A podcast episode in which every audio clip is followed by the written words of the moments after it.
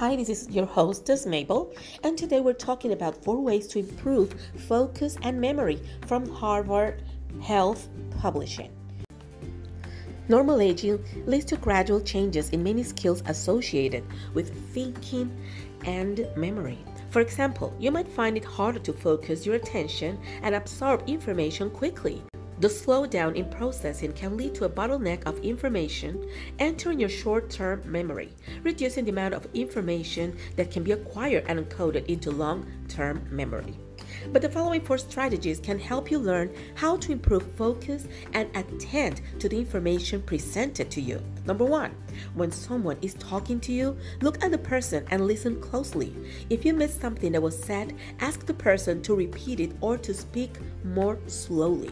Number two, paraphrase what is said to make sure that you understand it and to reinforce the information. For example, if someone says, "We can see the movie either at Lewis Theater at 7:30 or at the Paramount at 7:50," you might respond, "Which would you prefer, 7:30 at Lewis or 7:50 at the Paramount?"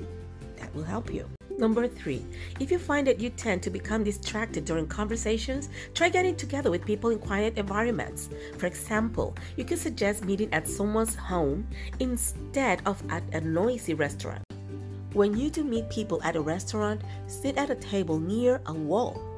If your companions sit against the wall and you sit facing them, you'll be able to focus on them without having your attention wander to other diners. And number four, you can improve your ability to focus on a task and screen out distractions if you do one thing at a time. Try to avoid interruptions. For example, if someone asks you something while you're in the middle of reading or working, ask if the person can wait until you're finished. Don't answer the phone until you've finished what you're doing. Let voicemail take the call. I hope this four helps and until next time.